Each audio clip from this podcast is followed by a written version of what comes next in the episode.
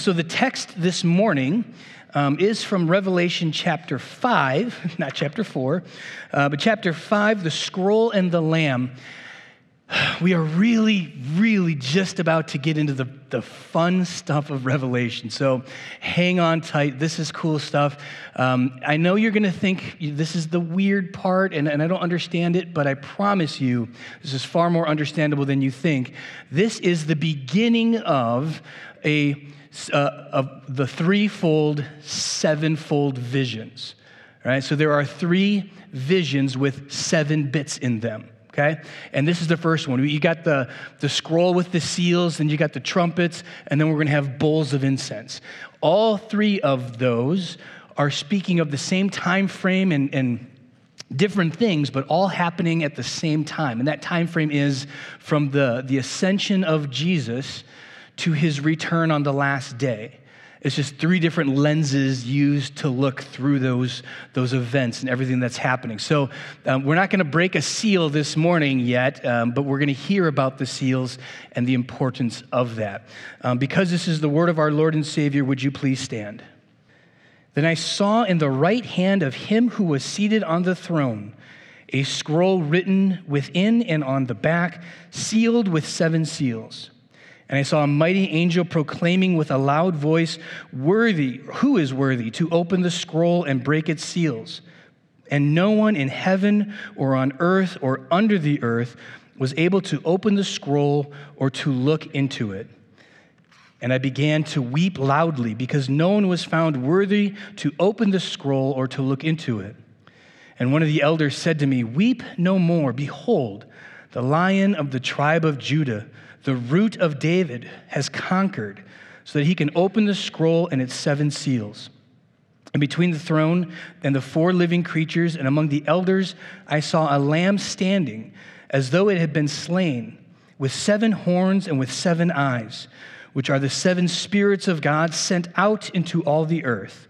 And he went and took the scroll from the right hand of him who was seated on the throne.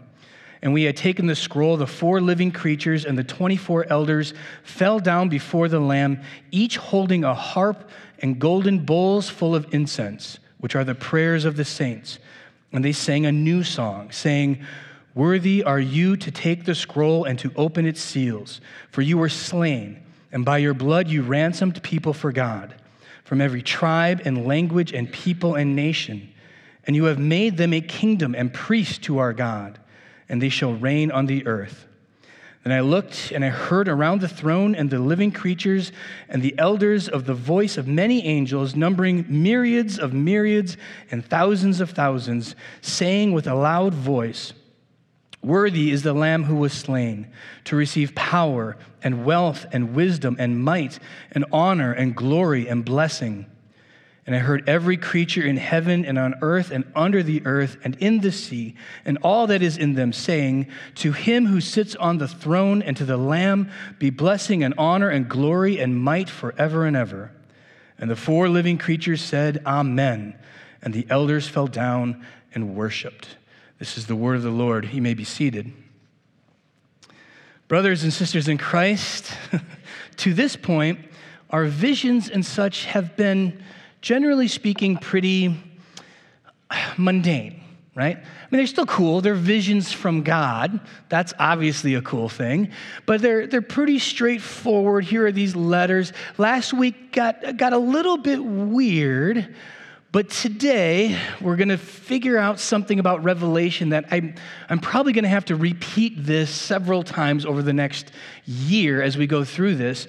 Um, we're going to have to take a look at the nature of a vision.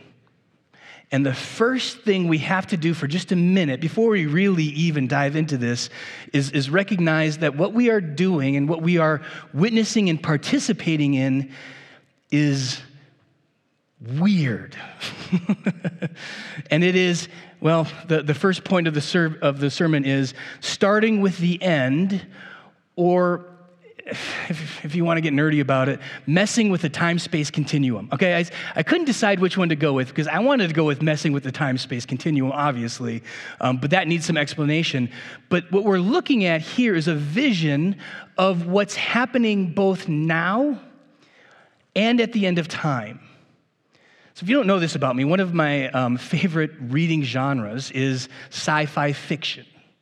And I bring this up because there's, there's one particular part or kind of sci fi fiction that I don't really like, and that's time travel.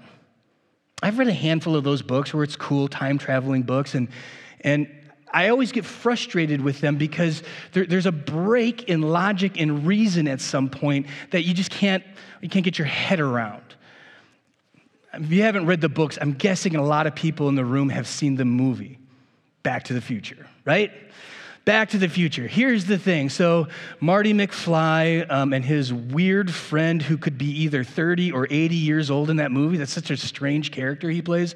So, he goes back in time and he's witnessing, he's witnessing, I'm skipping a lot of the story, I know, witnessing the high school dance where his mom and dad meet. So, it's happening for him right then, but it also happened 30 or 40 years previously. But that isn't true anymore for him because it's right now. It's he's seeing now and back then. Well, this is more like Back to the Future Part 2, which was a terrible movie, let's be honest. Where in the future, right, we, we see future events, but then Marty McFly is witnessing and participating as if it is the present. That's actually what's happening right now with John in his vision in this vision, we have this. The, well, and Dan actually talked about it last week. The, the elders that are around the throne, there's 24 of them. 24 meaning the patriarchs of the Old Testament tribes of Israel and the 12 apostles. And John is one of them. So John is looking at 24, not 23, 24 elders who have died in the service of the Lord and have been elevated to a position in this heavenly realm. So he's seeing, one of the people he's seeing is him. So it is, yes, future, but it's also absolutely present tense. So we're really messing with things. This, this is happening right now for John. It's also happening right now for us, in, in our perspective. This is what heaven looks like at the moment. And this is why it's hard to get your head around it, is because heaven is clearly outside of the influence of time and space. It's, it's not affected by it. And this is simple logic that ends up in a really complicated place. Time doesn't exist till God creates time. space doesn't exist until God creates space. He doesn't require time and space, but we can't think outside of time and space because we've never experienced anything that wasn't in a space and had a time. So it's, it's possible to get your head around it. My, my recommendation is don't think about it, put it over here somewhere, and just say, this is happening both now and in the future, but it's also always been happening. This, is, this has got nothing to do with time and space, and it's a vision. Now, and this is the, the next weird part it's a vision. Visions are similar to dreams, the same way a bicycle is similar to a jet plane. okay? I mean, they both have wheels and seats. Some, some have more, some jets have more than one seat, some bikes have more than one seat. They take you places, right? But there's a lot of difference between them but there's some things that are similar. One of the things that is similar from a dream to a vision is you ever have one of those dreams where you know something is something or someone is someone, but it doesn't look right, looks different? Uh, the best example I've had is I've, I've, had a dream about a friend who was telling me about his sister who was really going through some things. I had this dream about her, and she was in the dream, but I don't know what she looks like. like so I didn't like see her face in the dream. It was just I had a dream, and that was his sister, and I knew that was his sister, even though I have no clue if that's what his sister looked like. That's some of the similar components between dreams and visions. Obviously, uh, dreams are because you ate cheese too late in the day. I think that's actually a scientific fact. I read that online somewhere. Or, or so, I mean, there's something, you, you ate something weird and you're having weird dreams. Visions are dream like, but they are orchestrated and ordained by God. So there's obviously a lot more to a vision than a dream. We can talk more about that. Bible study on Wednesday, six o'clock. That's where you get the real meat and potatoes of this stuff. So, so when we're hearing about this vision that John has, don't be so concerned about like what is a lamb that looks like it's been slain with horns and, and seven eyes what does that look like it doesn't matter what it looked like john knew that's what it was and, and that's what's more important about our text this morning as we're messing with the, the time space continuum as we're, we're looking at all of this, what we're really looking at is the end. And it's really fun today to preach this text because we're going to go towards the end of the text. Here's how we know what we know Revelation. Uh, 5:13 and I heard every creature in heaven and on earth and under the earth and in the sea and all that is in them saying to him who sits on the throne to the Lamb be blessing and honor and glory and might forever and ever. That text tells us it's at the end because that's when all creatures and all people in heaven on earth will cry out. Even, even the critters, even the animals will be acknowledging that Jesus Christ is Lord that the Lamb sits on the throne. That's going to happen at the end, but again, that's from our perspective when it comes to time and space. From God's perspective, it's all already done, it is all already finished. It's a weird way to consider and, and, look at things because we're so stuck in time and space. But I promise you, when Jesus said it is finished, it is finished. So, that sets the table for the important piece of this text, which is it's in Jesus' hand. That scroll, and, and I want to look at that scroll. That is verse uh, 6. Let me get back there. No, here it is. Verse 6 says, and between the throne and the four living creatures and among the elders, I saw a lamb standing as though it had been slain with seven horns and with seven eyes, which are the seven spirits of God sent out into all the earth. And he is the one who receives the scroll. The scroll is written on both sides, it means it's complete and full. It's the whole story of the history of creation. In case you're wondering, like a What's the big deal about a scroll written on two sides? It's just a lot of, a lot of writing. Normally wouldn't write on both sides of a scroll, but there's so much on this scroll that it is on both sides. It'd be like saying, I, I gave to somebody all of the documents um, that I wrote for the last couple of years, and it was on a 20 terabyte hard drive. You go, well, it's a lot right? Or if I'd be like, I was on a, a two megabyte floppy disk. Remember those? That's not very much. So, so this is all of everything, and it has the seven seals on it, and we're going to go one by one through these seals. But what is on that scroll is all of human history. It is everything that's ever happened everything that, from our perspective, still needs to happen or will happen. And the only one who is worthy to take hold of it and to open it up is the Lamb of God, Christ Jesus, our Savior. He has seven horns. These seven horns um, are, are indicative that it is the, the powers of earthly stuff. Old Testament language. Again, we'll get into detail on that in that on Wednesday, but it is worldly, earthly stuff. The seven eyes are the seven spirit. It says right in our text that all of those things that are spiritual in nature. Literally, he is the one who has full authority over all of earth and all of heaven.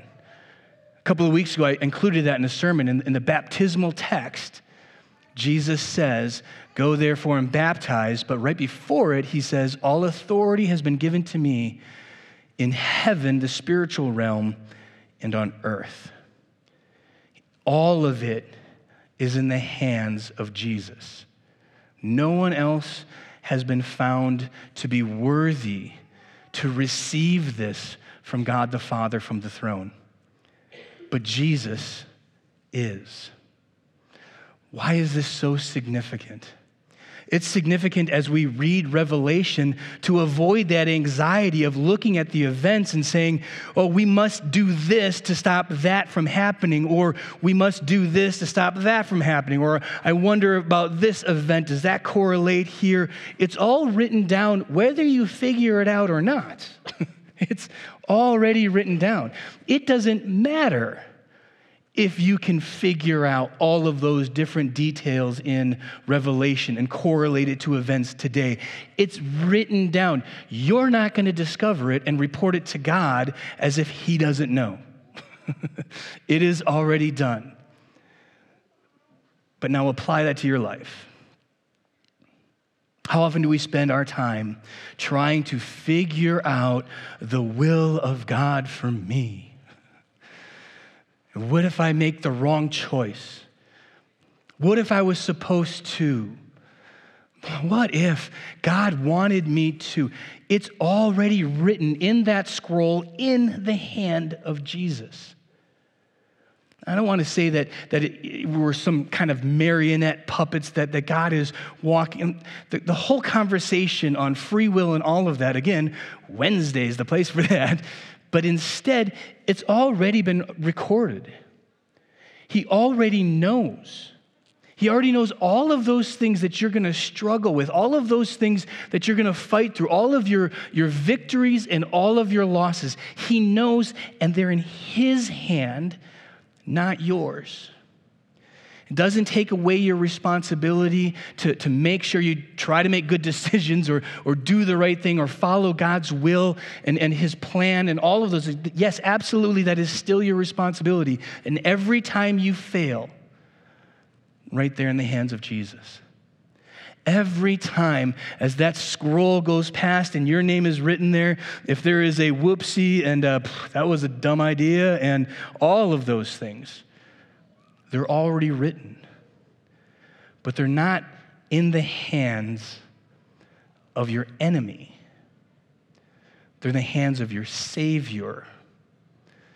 It's in the best hands, not one who is going to accuse you and say, Look here, at all human history, I can see you failed here, here, and here, and these are your sins, and these are your mistakes, and these are your personality flaws, and, and here's how you were a jerk, and all of these things. The only one worthy to hold all of that in his hands is your Savior. And why is he worthy? Because he gave his life for you. And Satan wouldn't give his life for you. Satan wants to take your life from you. Satan wouldn't sacrifice for you. Satan wants to attack you. This is what essentially seems to, at least in the mind of Satan, if he has a mind, was up for grabs. But Jesus was victorious. Jesus won. Jesus is victorious. That what was up for grabs, if that's the right way to say it, was the right to hold this scroll and say all of your life and all of human history, everything that happens, from secular world government to, to local politics to any, all, all of these things, Jesus has that in his hand. How many of us stressed out last week, Tuesday, because of an election? It was already done, written, and finished in the hands of Jesus, even though Arizona and Georgia can't figure it out. It's already written down. done. It's complete. There's nothing to worry about because Jesus already knows. And if it was going to be so catastrophic to the kingdom of God that the election went this way or that way, if it was going to be so catastrophic, don't you think he would intervene? Since he has all of the power, the horns, the authority over the earth, the eyes, the authority over the church, and all things spiritual, if it was going to destroy the kingdom of God, he would intervene. But so too with you in your life. We have those moments when we think, I have to figure this out or my life is over. this, this terrible thing in my life or this complicated thing. It's not always terrible, this incredibly difficult thing. I don't know how I'm going to get everything done that I need to get done for work or for home or for, for an event. I don't know how I'm going to get everything done. All of these things. I don't know how I'm going to do this. If it was so catastrophic that it would destroy you and send you to hell for eternity, he would intervene. How do we know that? Because he intervened. That's what his death and resurrection did.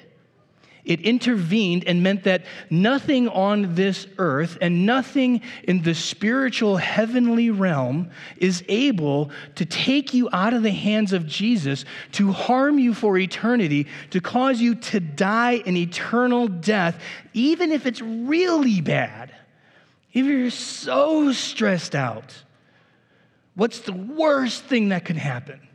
It's one of my favorite lines. What's the worst thing that could happen in this situation? You die and see Jesus? That's not terrible. I mean, that's kind of the goal and the hope for all of us.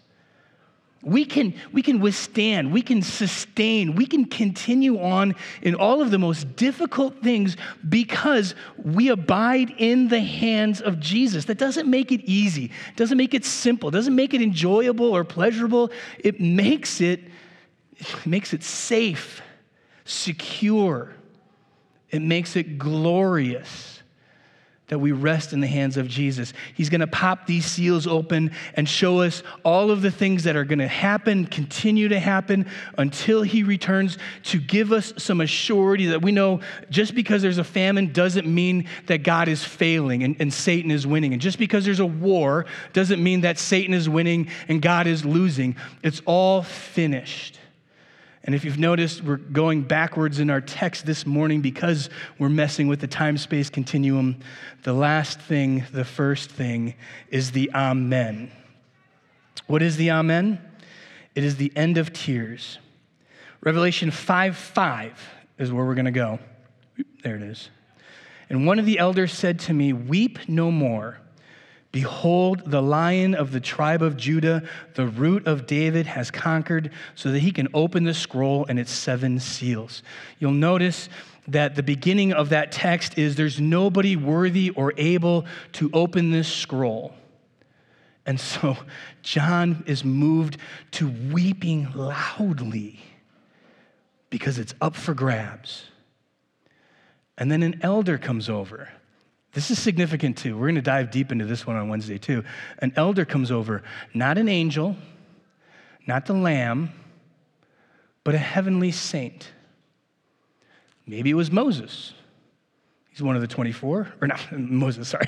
Maybe it was Paul or John, one of, the, one of those 24. Maybe it was the, one of the other tribe leaders in the Old Testament, but it was, it was a person who had received their eternal glory, comes up to John and says, Weep no more. There's nothing to worry about. Now, then, or in the future, because all of human history is in the hands of Jesus. And that's enough to end our weeping. It's enough for us to know that it's, it's not up for grabs. It's not uncertain. I think John had a moment, or he was moved in a moment to be in utter fear and terror because what if all that happens and ever has happened was just utter chaos, right? What if all that has happened or ever has or ever will was in the hands of our enemy?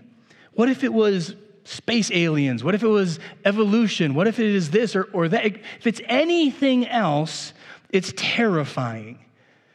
But there it is in the hands of Jesus.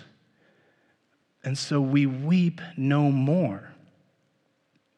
Even when we think our life is up for grabs. Ever do that? You, you worry that I'm not sure how this is going to go. What's next for, for my family, for my marriage, for, for work, or for anything? I'm, I'm nervous about these things. The game is already finished. It's already over. The buzzer went off when Jesus was raised from the dead. It, it's the fourth quarter, the, the second period. The game is done. Nobody worries that their opponent is going to make a comeback after they turn the lights off in the stadium and everybody's left the parking lot. The game is finished. You don't stress about that. What if the enemy makes a comeback? What if Satan makes a real comeback in my life or on this earth? What if Satan pulls it out at the last minute? The last minute was a while ago, it's finished and completed. There's nothing to worry or have anxiety about because it isn't unknown. It's only unknown to you.